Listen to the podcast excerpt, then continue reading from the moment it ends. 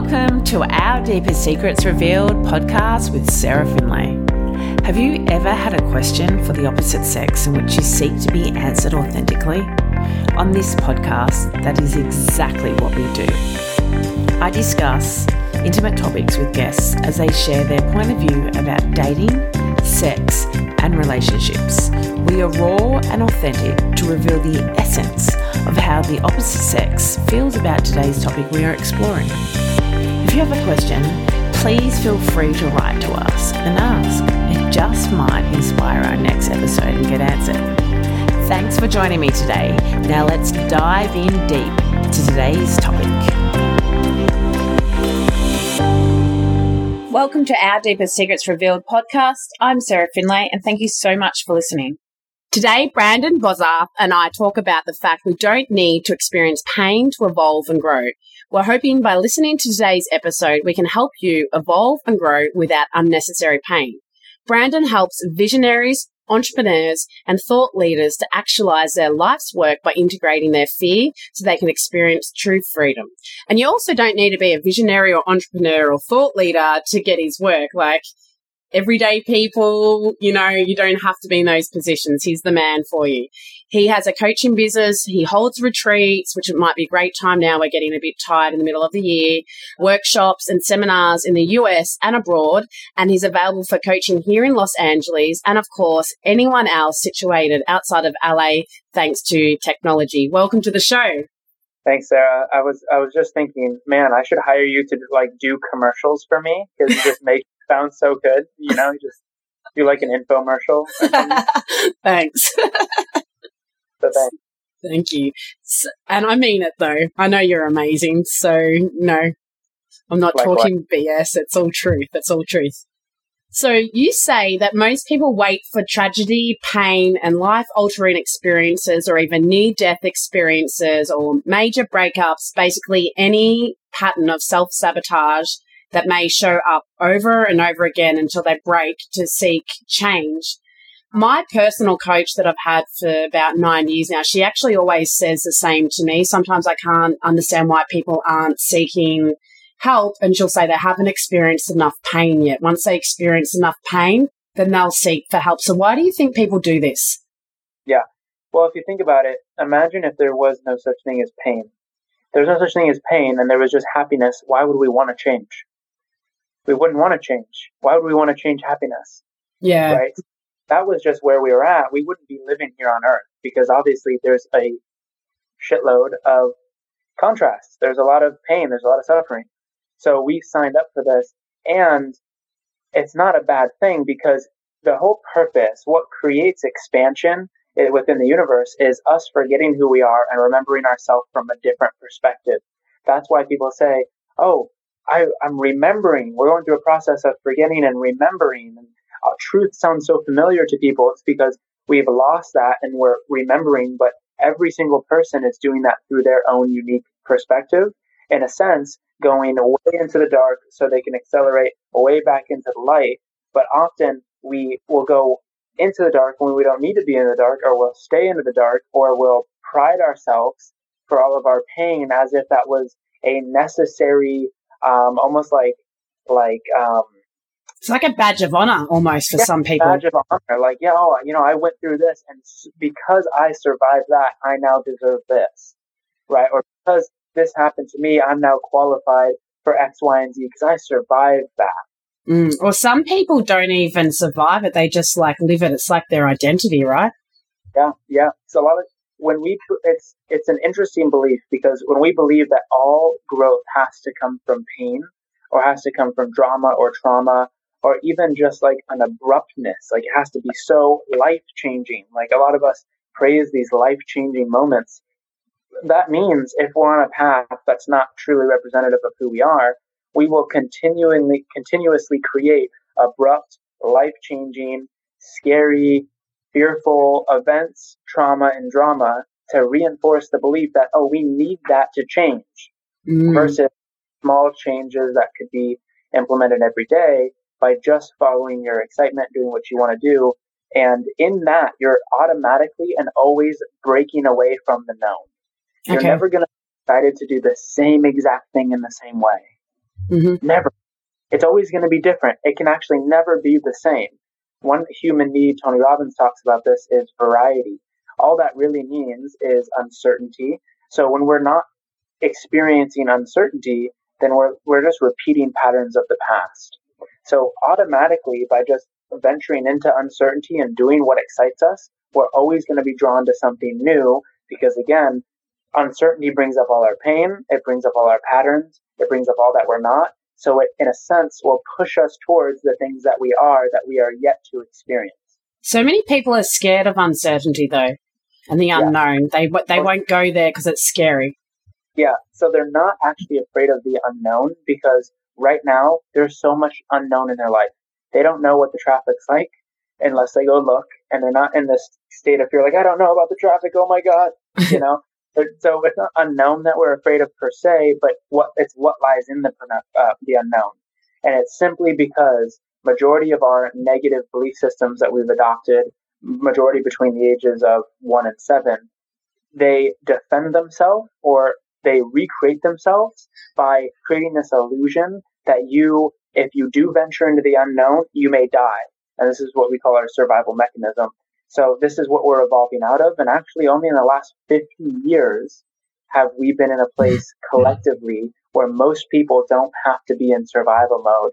And that's 50 years out of the last 100 million, mm. you know? So it's a very tiny window that we're finally, oh, wait, we don't have to fear for our life around every corner, but we have all of this built up evolutionary programming still in our culture to where now what's replacing the saber-toothed tiger in the unknown is replaced by the annoying neighbor next door that when they talk about you know the drama with their ex-wife reminds you of your ex-partner and that triggers this whole stress response that actually means i'm in danger when you're really not so mm. it's the fear of facing those things which on a deeper level is a fear of feeling those things so most people are afraid of going into the unknown because it's going to cause them to possibly feel something they don't want to feel, feel the feeling of failure, the feeling of just fear in general, all because at some point they've had an experience of that.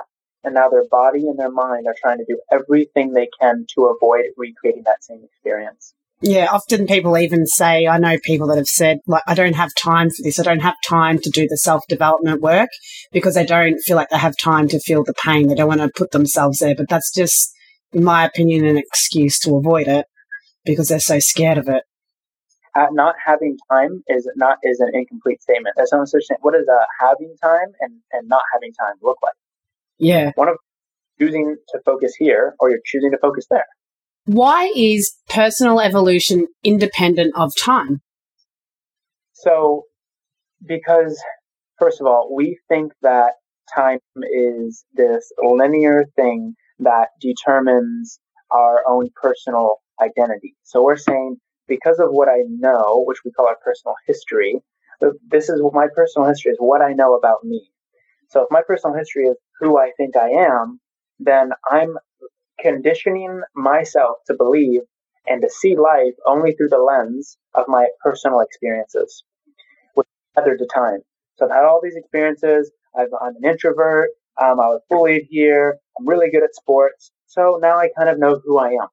This is necessary to a certain point to develop what people call confidence and, oh, I can do things. I can, I, I prove to myself that I can excel here and that I'm, and this is dangerous. And you kind of get a sense of boundaries in life, um, touching the hot stove, these sort of things. So you create this picture of who you are.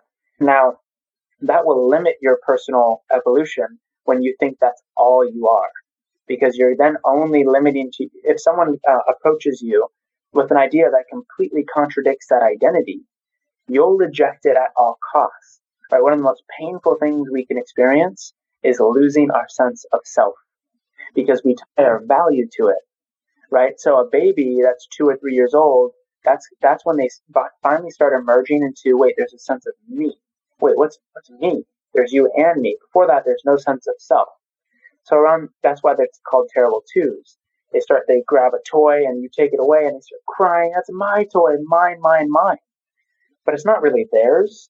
We, we can't technically own anything, right? Yeah, we create all these labels and whatnot, but it's just a toy. It's just a plastic thing in, in their hands. It's, so they, they lose it, but it's comparable to losing a part of themselves because they think it's theirs. They think it's, if they don't have that, it's not going to be as fun or valuable. So we start creating this sense of self. Most people get stuck there. This is also called the dependent stage of just our personal evolution, where we need people and things to validate who we are, who we think we are. So when we break away from time, meaning what I know about who I am, what I know and what I've been taught about this this world around me. For example, it's like these these walls are painted a certain color because someone one day said, "Hey, I want these to be blue." If I'm in this room and I want it to be a different color, I'm also agreeing to it remaining blue, even though I want it to be red. And maybe I'm only doing that because, oh, well, I think that a, a room should be red because my parents taught me that that's a good color for who knows? Where is that coming from?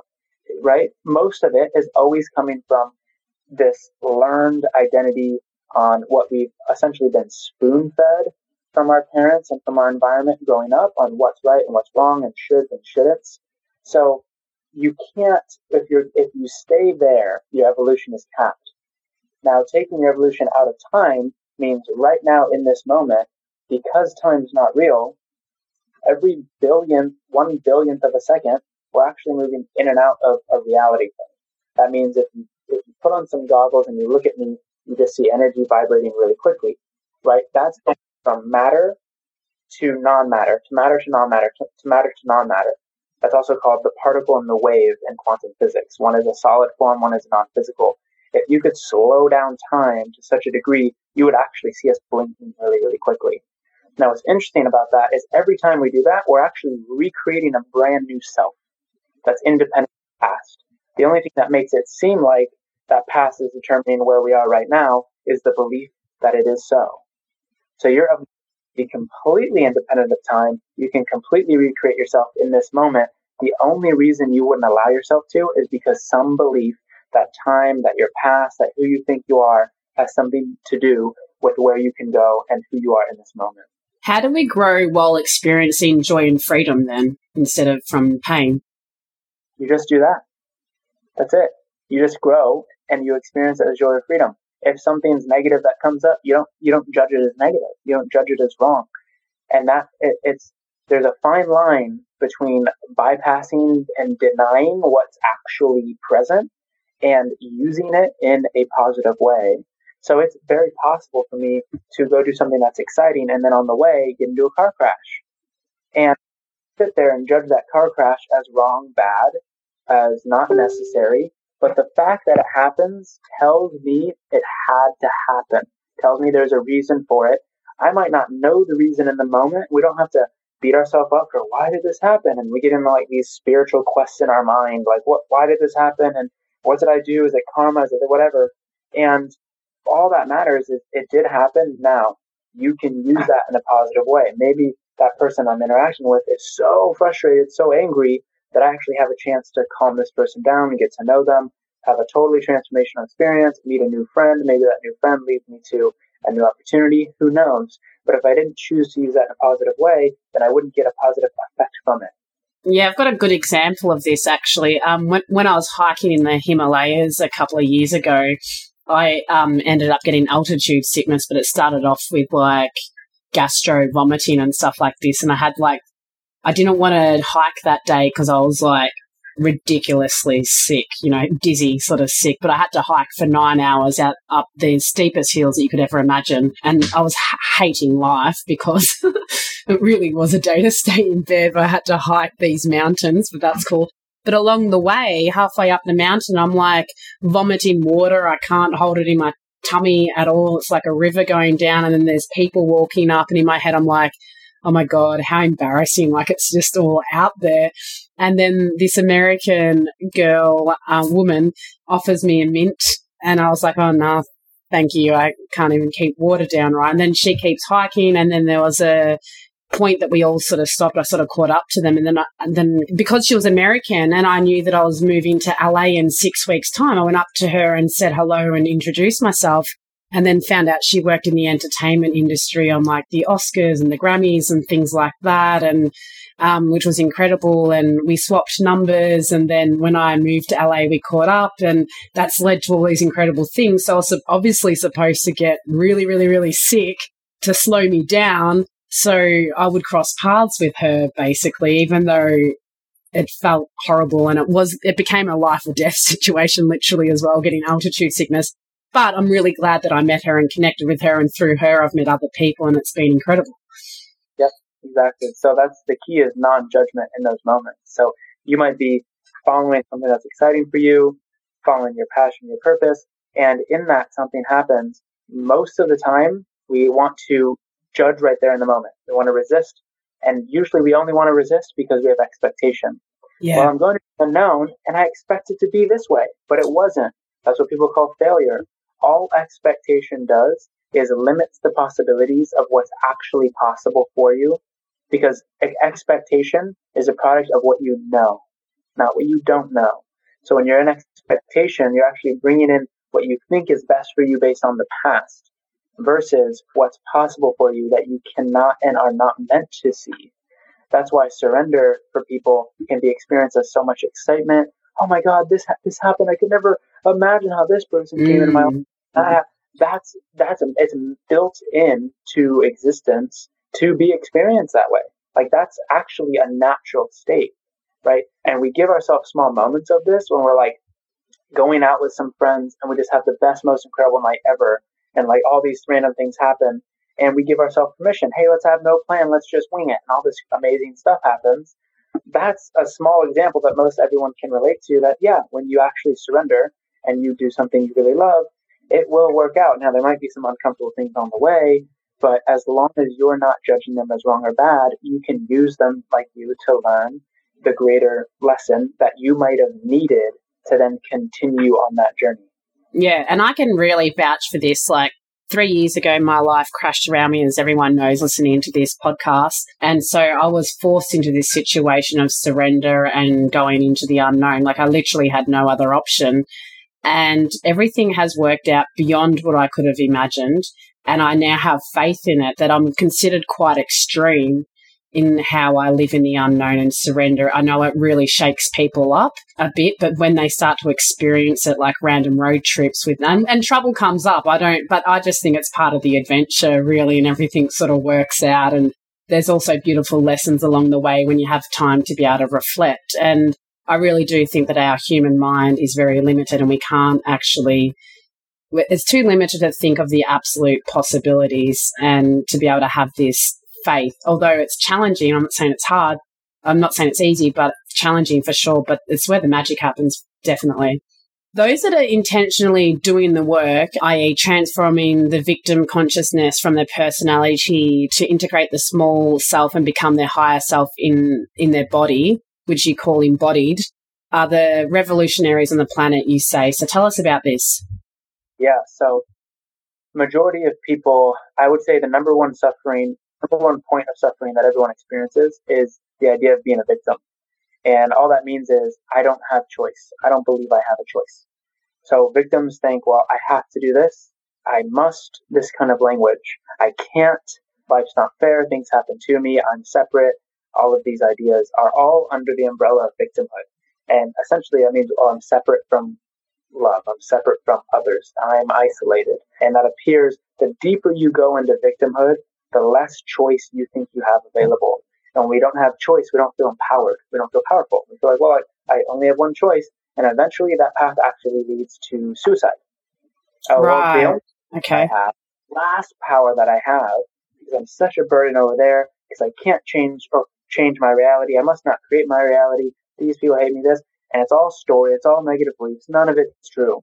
But then in that moment, the last effort to feel powerful is to actually make the only choice that you can to get away from the pain because you're not aware of any other way, which is let me kill myself. So wow. that's where do absolutely no choice but the one choice to leave. Okay. So this is the root of all suffering.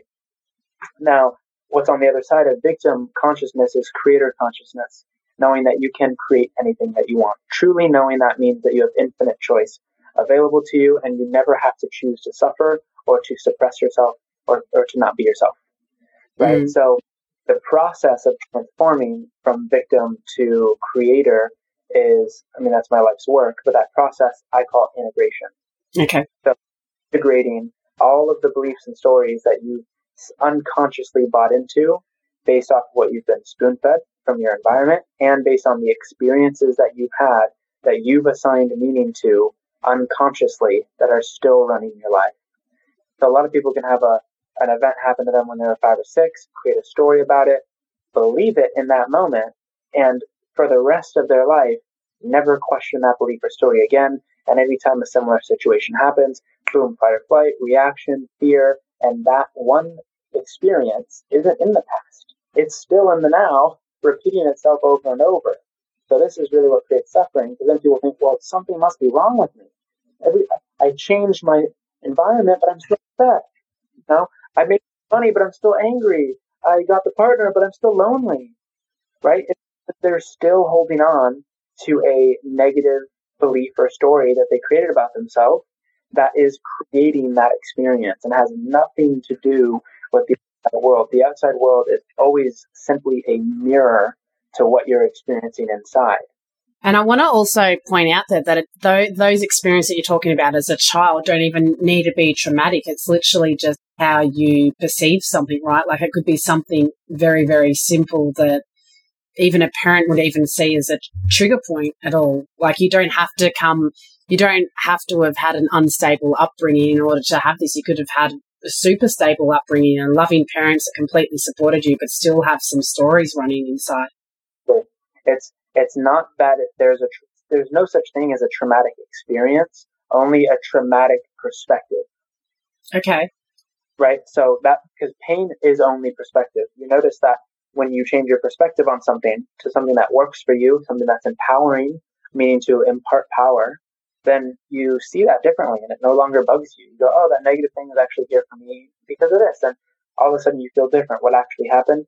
Your perspective shifted. This is also what we call changing your beliefs about that thing. So in that moment, what actually hurt, yes, in that moment, if there was physical pain, yes, you experience physical pain and whatever it may be. But the only thing that actually created suffering from that point was the traumatic or just, we could say, negative perspective, which from any sort of situation, you can have a negative, uh, a traumatic, a, all traumatic is just points to a high emotional response, right? A high emotion, a really intense emotion, um, a negative. In highly intense emotional states, our brain takes a, a snapshot of that records that as a memory and says, avoid this for the future because this equals death and pain and we don't want you to do this again. So until you get into that part of your brain, which is your subconscious, and rewire those stories and allow them to, in a sense, complete themselves and in a, a neutral way, meaning you're not judging them anymore, you're not judging yourself anymore, then you create space to change the story, to change your perspective, and they no longer have to recreate themselves as drama, as trauma, as the reflections of our day to day to make it known to you where you're holding on to things that aren't working for you. Yeah, I don't know what you're going to say about this, but I've actually personally had a very unstable upbringing, but I'm actually would never change a thing about it at all. And if people know some of the stuff, they sort of probably think, why? But I feel like this was God, the universal source, whatever name you want to um, label and what you believe, preparing me for the future and for my job. And mental illness, I grew up, uh, you know, around, but now as a publicist and people that I work with, that's very important to have that understanding. And people that haven't grown up with mental illness really don't can't understand it on the level that I do because I've tried to explain things to them and it's just difficult. And I realize now that that was preparing me for way in the future to be able to actually help people. Yeah, totally. You signed up for that because you knew it would accelerate you towards this. Yeah, right? so you never know. Also, for anyone out there listening, if you're going through something right now that's super challenging, maybe you're getting prepared for something, you just don't realize it yet. Your your greatest challenges in life are usually giving you your greatest superpower and that's what you came here. That's the theme that you chose to explore and to share with others. So for you, you're sharing information, empowering information. Um, that could be a theme of your life. and Yeah. something that you're not not do because it's so exciting for you. So you had to somehow have these challenges that would prompt you to this end of the pendulum, and that's perfect. So whatever your challenge is, it's also giving you, it's teaching you about the solution to that challenge, which is typically everything that you're currently wanting. So when someone says, "Man, I just want to feel confident," what they're really saying is, "Right now, I don't feel confident." And what if that's been a wrong thing? Then learning that your lack of confidence is something that you're choosing unconsciously, and that you're allowed to choose confidence. You're allowed to find whatever story you're buying into, whatever belief. Oh well, because of this, I'm not this. As soon as you bring light and you start raising your awareness around these things, they fall away. They naturally melt away. So, oh my God, I just, like when I became aware that I actually believed that money was the root of all evil. Okay. I believed when I was like 18, I went to this uh, Millionaire Mind Intensive. It was like one of my first personal, personal development shows ever. And uh, I realized, I didn't even know, and that's the funny part, because I'm over here like, I'm, I'm in a millionaire mi- mindset. You. Wanted to be a millionaire, you want to make the money, but you've got that belief and you didn't realize. belief I didn't realize it. And they said just write down like things that you've heard around the house growing up about money. And that was one that I wrote. And then it's like, do you believe these things? And I just looked at it and I was like, ah, I don't know. Do I believe that? And I was like, well, do you think certain people that have money are evil? Or do you think that money somehow can increase people's ability to control others? And I'm like, oh my God. And it totally hit. It was like, I remember watching all these conspiracy theory movies growing up and re- literally programming myself to believe that the rich and greedy people control the world and they're evil and this and that. So it just it just became this belief that I was totally unaware of. And when I realized that money is just paper, it can't be evil. It It's can't be literally energy. it can't it can't be anything but what it is. Yeah. So I'm just like, oh my god, that's not true. In that moment, I felt a physical weight off. Wow. That is proof that your brain just stopped firing a certain way, changed and fires a different way, and then communicates that to every cell in your body. That gives you a physical sensation. That's what people say when they say, "Oh my God, I just feel a weight off."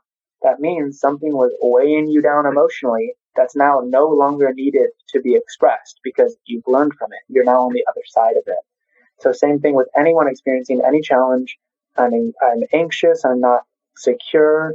I'm not, I don't feel um, abundant.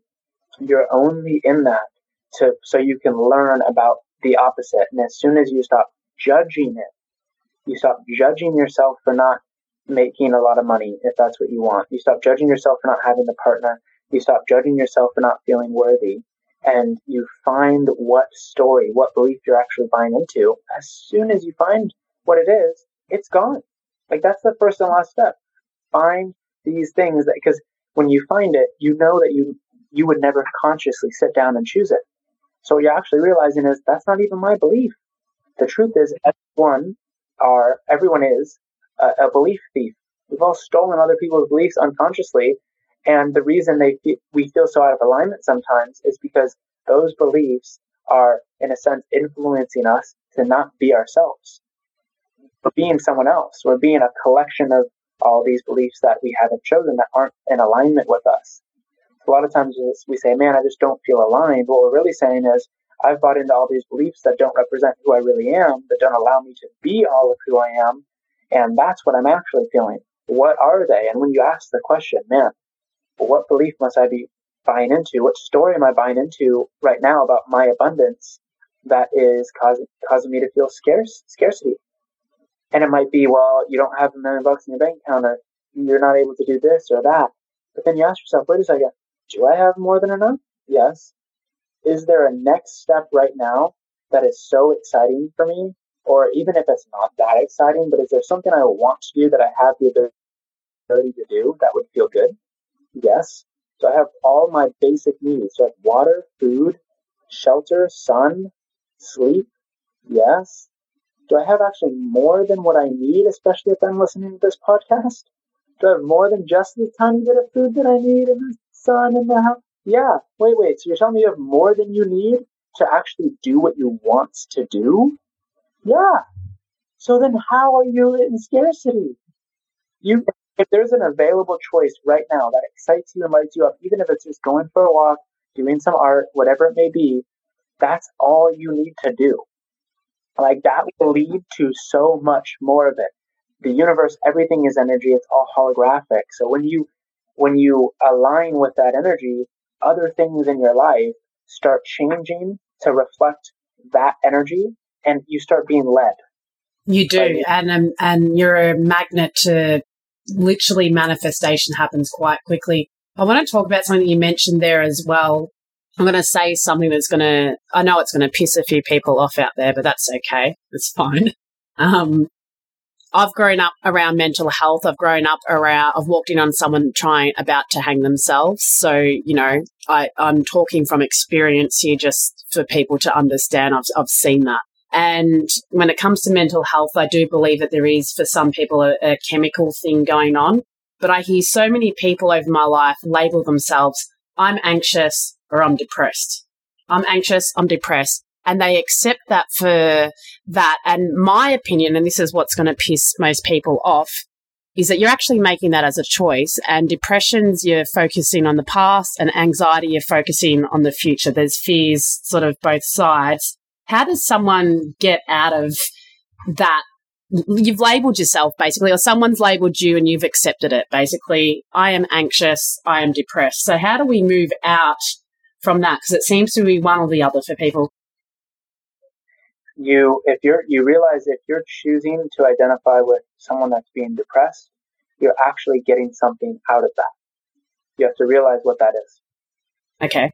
Those people that say, I'm depressed, and they're choosing to stay there. Anytime someone says that, I'm depressed, there's a difference between I'm depressed, meaning like that's who I am, that's a character trait, and I feel like I can't change that. That's a victim mentality. That means I don't have choice. I can't choose to change. The other, the opposite is I've experienced or I'm currently experiencing the emotion of depression or the idea of depression. Right? One of them is based on your identity. One of them is an experience. The experience we all have. We've all had will for we could for a long time. If we need to experience that that's relevant for our journey. Now saying that you are depressed as a person you're most likely choosing that because you're getting something out of that you don't think you can get without it right? So a lot of times if i'm choosing to be depressed and i need that as part of my identity and i've accepted that then i might be getting connection from relationships through I might be getting uh, validation from people who feel sympathy for me. I, it might be, and it could be something more positive too. It could be I might be pushed towards uh, more holistic health and more holistic uh, healing information because I really want to cure this depression, and it's pushing you that way. It's always any negative idea that we continue to choose. We are only choosing it because somehow, for some reason, we think the opposite is actually more scary.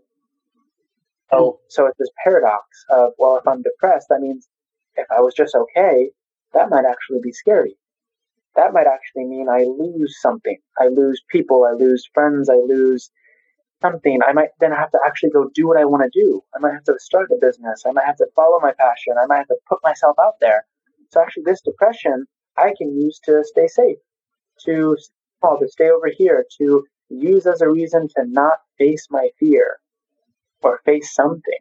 So you have to ask yourself, okay, if I'm experiencing depression, first of all, no one is fundamentally, there's a study done that was something like 95% of conditions are environmentally induced.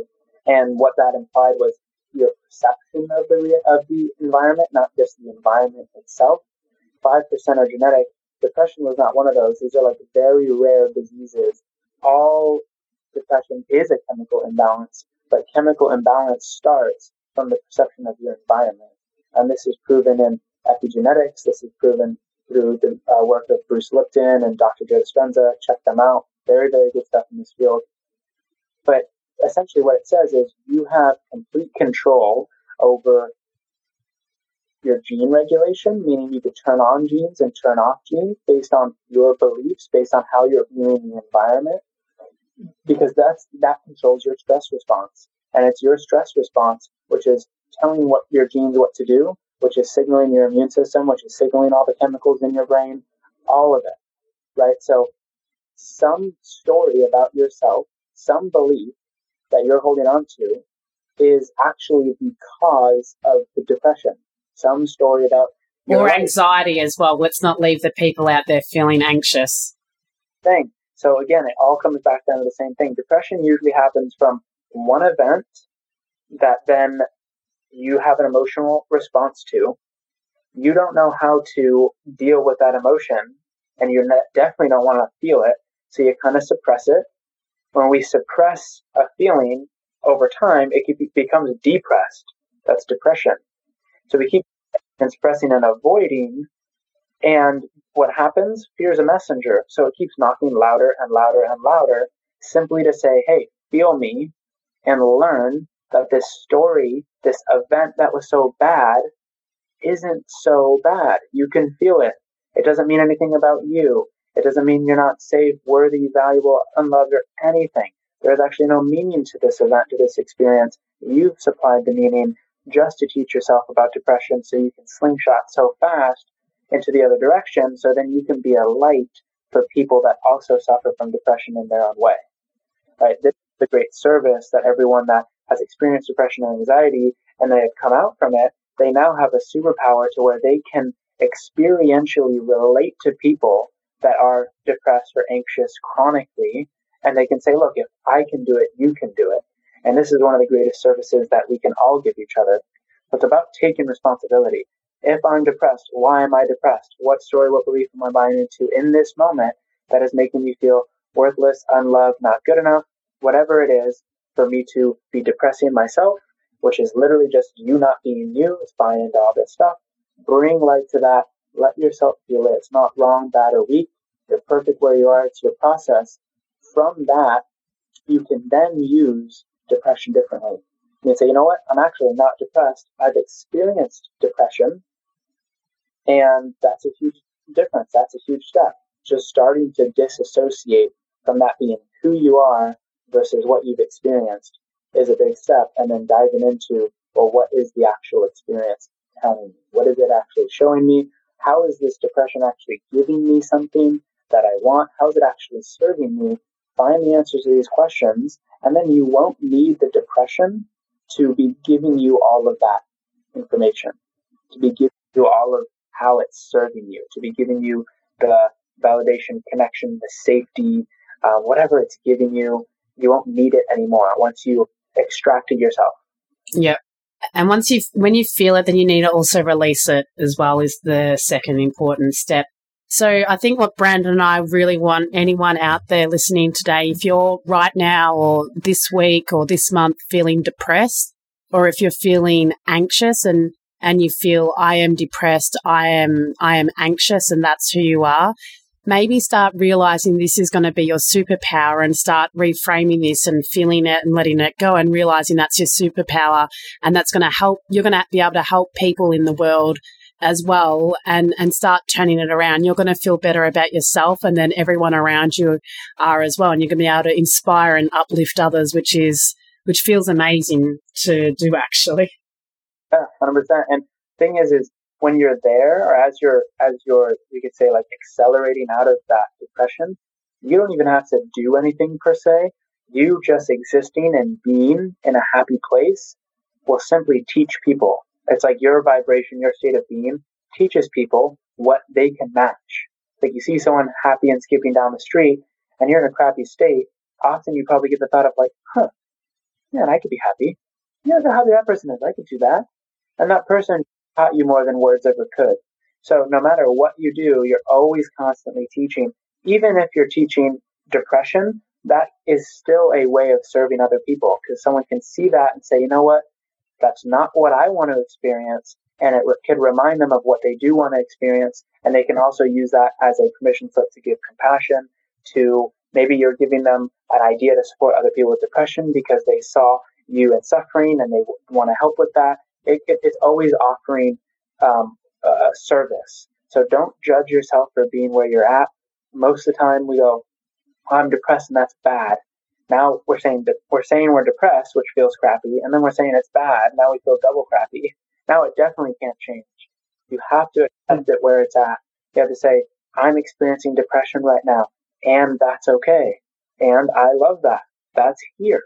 Because the only truth about you is you are here. Anything beyond that is a made up story. You're here right now. Are you this body? No. There's been people that have gotten their arms and legs chopped off and they feel they, they report that they don't feel any less of who they are. So how does that how is our body us? If we lost the body, what that says is we would still feel like a full entire self. We know we're not this body, we know we're not physical, we know we're not our names, our jobs, our feelings, our thoughts. The only actually truth about us really is that we're here and we know we exist. Everything else is a story. So neutralize, literally bring neutrality to all of the stories that you told yourself and remind yourself that where you are doesn't mean anything bad or wrong. It just means that you're here and the depression is here too to be experienced and that's okay. This is the first step. Even listening to this now, you're probably feeling if that's in your body, it kind of relax and move because you're finally validating it. You're finally saying, you're allowed to be here, which in a sense is saying, I'm not scared of you. Yeah, and same with anxiety as well. When we're saying depression, as we're talking, it's depression or anxiety, depending on how you're feeling. So you and I both know, and I know a lot of people do know this as well, that your intuition guides you constantly. But when I speak to a lot of people, they find it really confusing to work out the difference between guidance from your soul versus ego. Like, and, and I think that the representations in cartoons and things growing up of an angel and a devil is pretty cool because I, I feel like they just visualize ego and, and essence and soul, and you've got these two voices. So, how can people know the difference between whether it's fear and ego talking to them, which we shouldn't listen to, uh, unless you like literally need to save yourself, you know, leave a situation, or whether it's like your soul and your essence talking to you. How, how can we, you know, work out who's talking to us? Yeah, so it's going to be feeling. It's just feeling based. Right? This is all heart based. We actually receive information via our heart, and then that light comes up through our mind, and our mind is the filter. Our filter is our belief system. It's all these things. So when you receive something and you receive it as a thought, then it's just about feeling the thought. You can even say, where do I feel this thought in my body? What does it feel like? And if it feels exciting and expansive, then you know it's your intuition. If it feels scary or threatening or anything like that, you know it's coming from fear. Okay. Right? So even in situations when you're walking down the street and there's a dark alleyway, don't go in that alleyway, right? That it, it's about learning discernment. It's about learning. Okay, what, where is that coming from? What does that feel like? Is it fear in my body or is it just, is there no fear? Did I just receive that message? Not with any fear. Am I just alert? Or am I like, oh my God, it's like the monster under the bed and I'm totally freaked out? your intuition is never going to scare you. You know, you might feel alert, you might feel hyper aware for a moment, but it's just about tuning into the feeling of the actual message that you're getting. Yeah, for me as well, it's also the language um, of that internal dialogue. So for me, I find that when my soul and my essence is talking to me, it's it's usually positive language, and you're very right as well. Even if it's protecting you from a situation that could lead to harm, there's still this love love in it. In fact, I've, there's also a lot of humor when I hear things as well. And then when the fear and ego comes up within myself, it's very negative language. It's very judgmental. It's, it's just all the negativity you know, you're shit, you're not worthy, you're this, how could you possibly do that? Like all that negativity, that's ego, um, definitely. And that's how I've learned to decipher is literally what words are being chosen. Are they positive and, and empowering or are they negative? And that tells me who's talking to me right now. And then I decide not to listen to my ego because it can go jump. Yeah, and that's it's like learning a new language. Honestly, it's like we've never been taught the language of emotions to actually check in. Like, what am I actually feeling? We label a lot of different feelings the same thing. We're like, oh, I must be anxious. I must be angry. But really, maybe you're feeling like grief or something. So it is about learning and always checking in. Like, man, what am I actually feeling? Okay, I remember that time that I felt excitement. This doesn't really feel like that. What is this? And it can be like this fun way of learning, almost like the language of the universe. Yeah, So I've got an example here. Um, a conversation I had with a friend recently is, you know, she's started feeling nervous that maybe her, you know, a fear, maybe her boyfriend might cheat on her. And so all of a sudden she's feeling jealous. Jealousy comes up and I'm like, okay, this is great. No, it probably doesn't sound up, but this is great because this is, this tells us that there's a wound happening much deeper. So where's that jealousy coming from? I was like, dig deeper. She's like, I'm like, I know the obvious answer is, oh, well, he might cheat, but that's surface level. It goes deeper. And as we dug down, I'm like, it's actually the fear point is feeling I'm not good enough or I'm not worthy of love. So that's where it's coming from. But why do you have that belief? Let's dig deeper, basically. And even another friend, um, I spoke to her and she was feeling these things about going to um, her tennis class and her ex used to go there and she thought it was about him. But as I talked to her, I'm like, I don't think this is actually about him. I was like, he's just triggering it right now because he's not there. I was like, this is deeper. Let's think about this. And as we talked through things, she was like, well, actually, my parents didn't come to tennis that much when I was growing up, which made me feel unloved. So that was actually what was being triggered. So now we had an awareness and I'm like, all right, now you as an adult need to talk to the wounded little girl in yourself to realize that's not truth. That might have been your perception as a child going to tennis, but maybe your parents couldn't go to the tennis game because they were working an extra shift to send you to tennis because they loved you that much.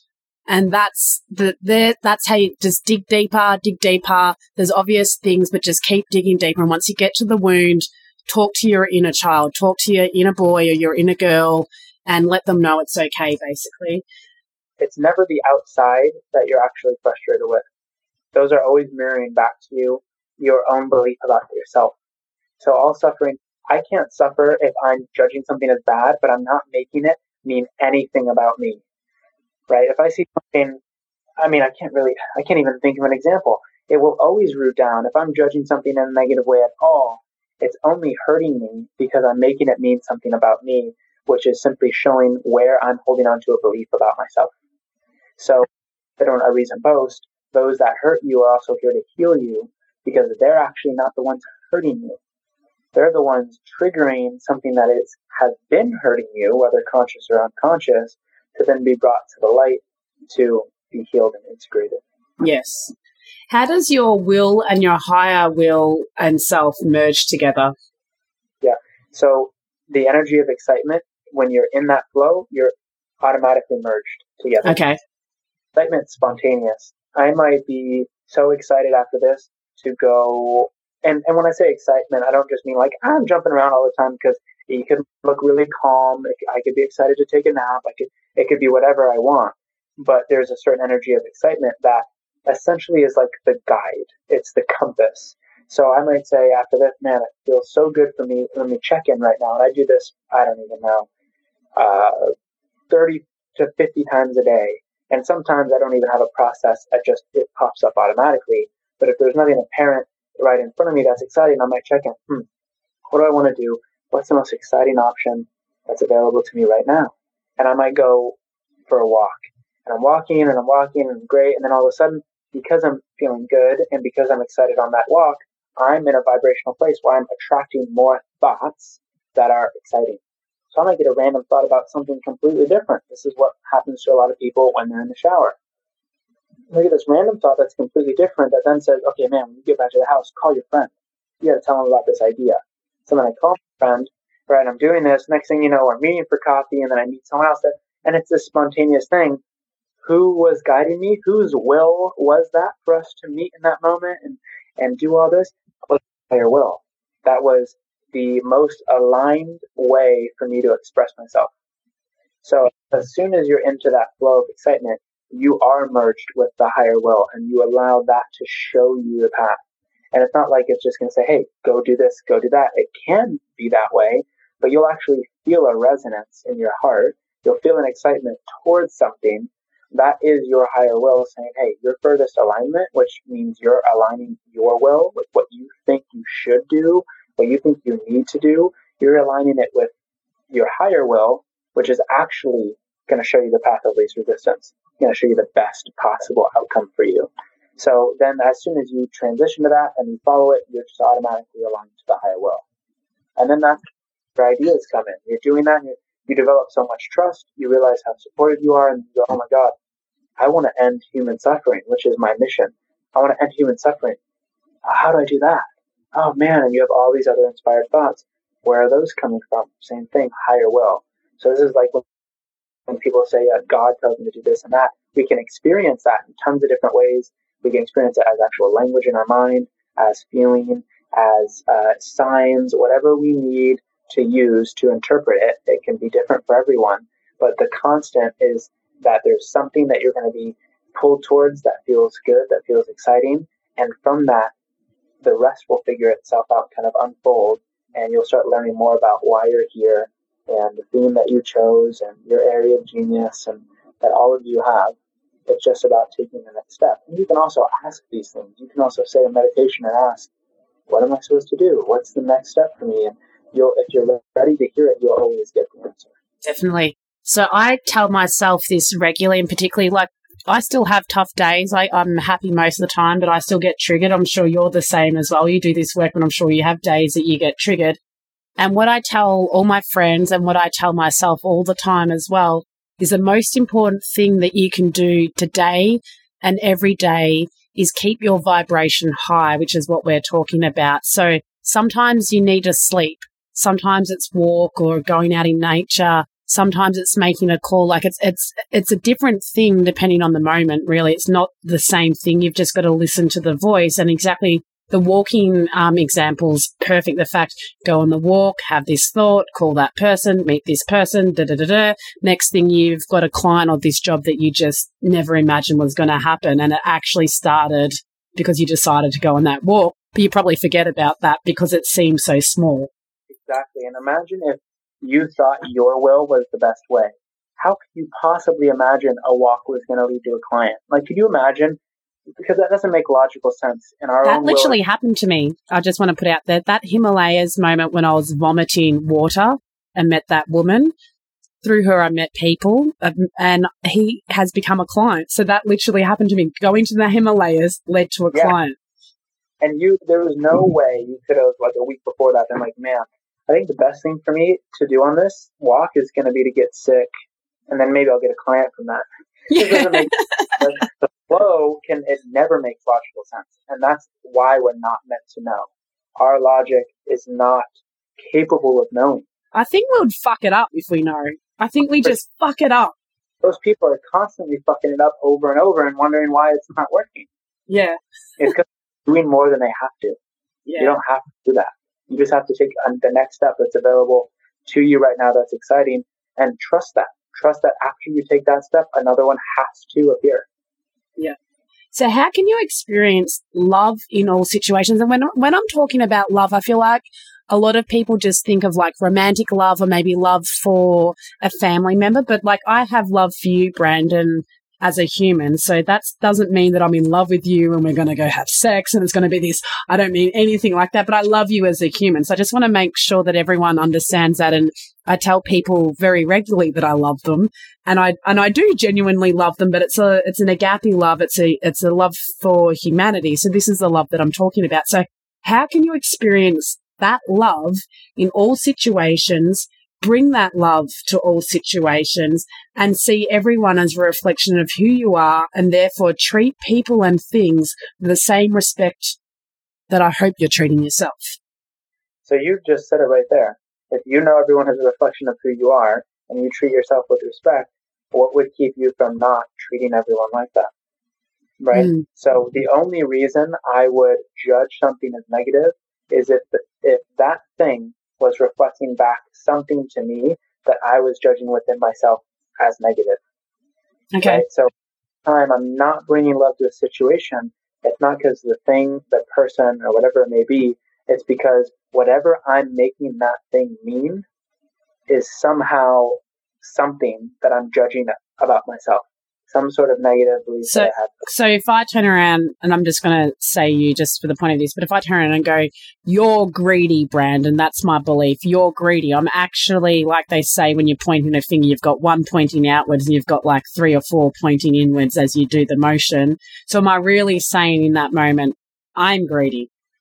You're either saying I'm greedy or I think greedy people are bad because of something. Blah blah blah blah blah. Okay. Sort of judgment. yeah. yeah. Now, this is important in my opinion. How does one have a great degree of compassion for others suffering and you, yeah. and you can love all people equally, even the murderers, the abusive, the evil people that we label, because you see through to their divine nature. Yeah. So this is really important. If you understand that all people, even murderers, rapists, abusive people, serial killers, whatever it may be. Police. You, yeah. If you understand that everyone is doing the best they can with what they know to get out of what they're perceiving as pain towards what they're perceiving as pleasure, you know that in their reality, they actually believe they have no other choice. Mm. If they hmm. believe there was a better choice, by definition, that would in a in a better way, in a more effective way, get them out of the pain they think that is going to happen or that they're in, and towards what feels better for them, they would have to take it. It's almost like, well, if I know for a fact this nut I have to stab myself to save the world, and I have a really big, long, crazy serrated knife and a really teensy one, I know 100% of the time I'm going to choose the one that's less painful. This is human nature, this is how it works.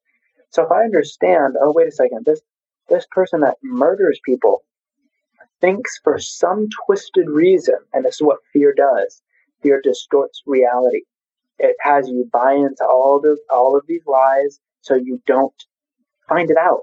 So you don't, because that's how fear stays. It, it, it's a lie, so it has to create all these almost like illusions to buy into, like people are evil, or you have to kill them, or you're going to die, or whatever's going on in their mind. We don't need to really know that. All we need to know is they're suffering so deeply that they actually believe that they have to kill someone else to feel feel okay.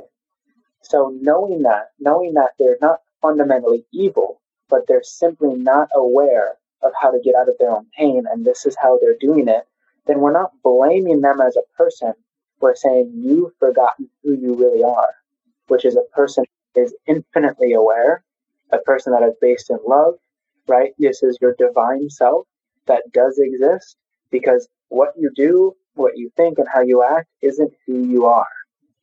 So who you are. You're the divine behind that. You're the energy behind that. You're the observer behind that.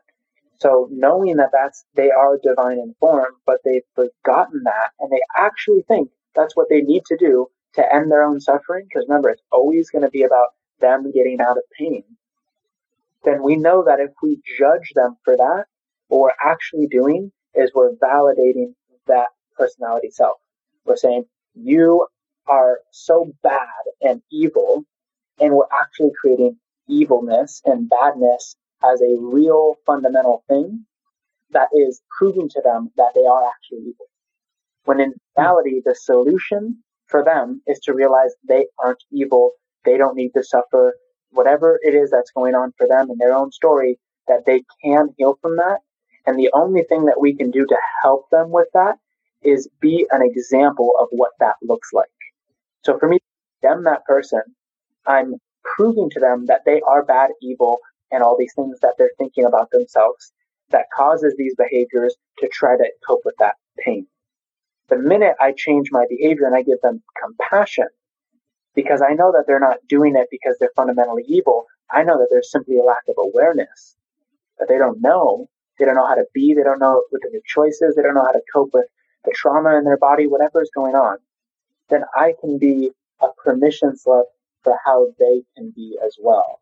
Imagine if you take the most evil person in, in the world and you circle around them with 7 billion people, everyone on the planet, and everyone just sends their love to them and say, hey, we love and accept you for who you are. You're forgiven. We love you and accept you for who you are. You're forgiven. And everyone gives them that, all of that energy. do you think in that moment that person's just going to slaughter everyone? That's probably the only moment they're going to be like, okay, what I'm believing can't be true. This is so much evidence that I'm actually a good person. Maybe now I can believe it. Right? So this is the only way by condemning, by controlling, by doing all these things, we're actually keeping that those people where they are. We're keeping that idea alive. The minute that we bring love and light, which sounds so cliche, love and light, but it's it's real. The more love and light and acceptance and compassion we bring to those people, we're showing them that they can be loved, light, and accepting and compassionate towards themselves. And when they do that, they're not suffering, and no one is hurting other people and not suffering. Right? Heard the whole hurt people hurt people. That's real, right? People that dominate other people actually feel powerless. That's why they have to try to gain power over someone to then prove to themselves that they have some, some sense of power, but in reality, they're in so much pain because they feel absolutely worthless and powerless, and they think that's what they have to do simply to not suffer anymore. But condemning and, and saying, yeah, you're bad, you're wrong, and you're evil, and you're this and that, then they're feeling more powerless. Yeah, those people actually craving love. Yeah, exactly. And biases. Um, and we're not saying that these behaviors are acceptable. They're definitely not. When condone, this is a big misconception. This does not condone and cannot condone that behavior. It's impossible for this to create more of that, right? Because this isn't saying that's okay. It's saying, hey, you don't have to do that right? And it's done, and we're not going to judge you for it. So it's so safe for you to change now. That, but the last thing someone would do when they finally feel loved and accepted is hurt the person that they feel loved and accepted by. The yeah. last thing to do. So condoning, being an enabler, this is not that. This is actually focusing on the solution. Now, there are, we can get into all these discussions around boundaries and obviously, if you're in a difficult situation and your life is being threatened, you don't want to just say, I love you, compassion, and then just take the beating. Get out of the situation, right? But as you leave and as you run away from the situation, how are you labeling and using that situation after? How are you labeling using the experience after? Are you going to go start an awareness campaign around why these people need love and how your experience, you're going to use that to actually have compassion for people? Or are you going to use that to create awareness around the evil people in the world and why they shall go to hell? So exactly. Exactly. Maybe we need to do another podcast episode about that because I think it's important. And and those people that are bullying and in that stage and and treating you like that. I mean, you know, I work with that sometimes on a day to day basis as well. It can be very challenging being love to that. But when you understand this, you can understand how important being in that state is how you actually get a better outcome and, and change for good. Yeah, I understand. Yeah. Well, thank you so much for coming on the show. I hope that's helped you out, um, everyone today. And just to recap, because I know there's so many people out there that feel this, if you're feeling depressed, or anxious or anything like that, you don't need to label yourself as that. Feel it, release it, but that's not you. You have just listened to our Deepest Secrets Revealed podcast with Sarah Finlay. Don't forget to subscribe to be alerted to our next episode. Connect with us via Twitter, and if you have any questions, please email my question at ourdeepestsecretsrevealed.com. Help us get the word out there and email a friend or two today about this episode. You can go over to iTunes and share the episode directly to a friend via a tweet, Facebook Messenger share, or post it to your profile. Otherwise, you can copy the link and email it. Thank you so much for sharing. Until next time, keep shining. Enjoyed this episode of our Deepest Secrets Reveal? Head over to iTunes to subscribe, rate, and leave a review. It's like leaving a tip and really appreciate it. Thank you.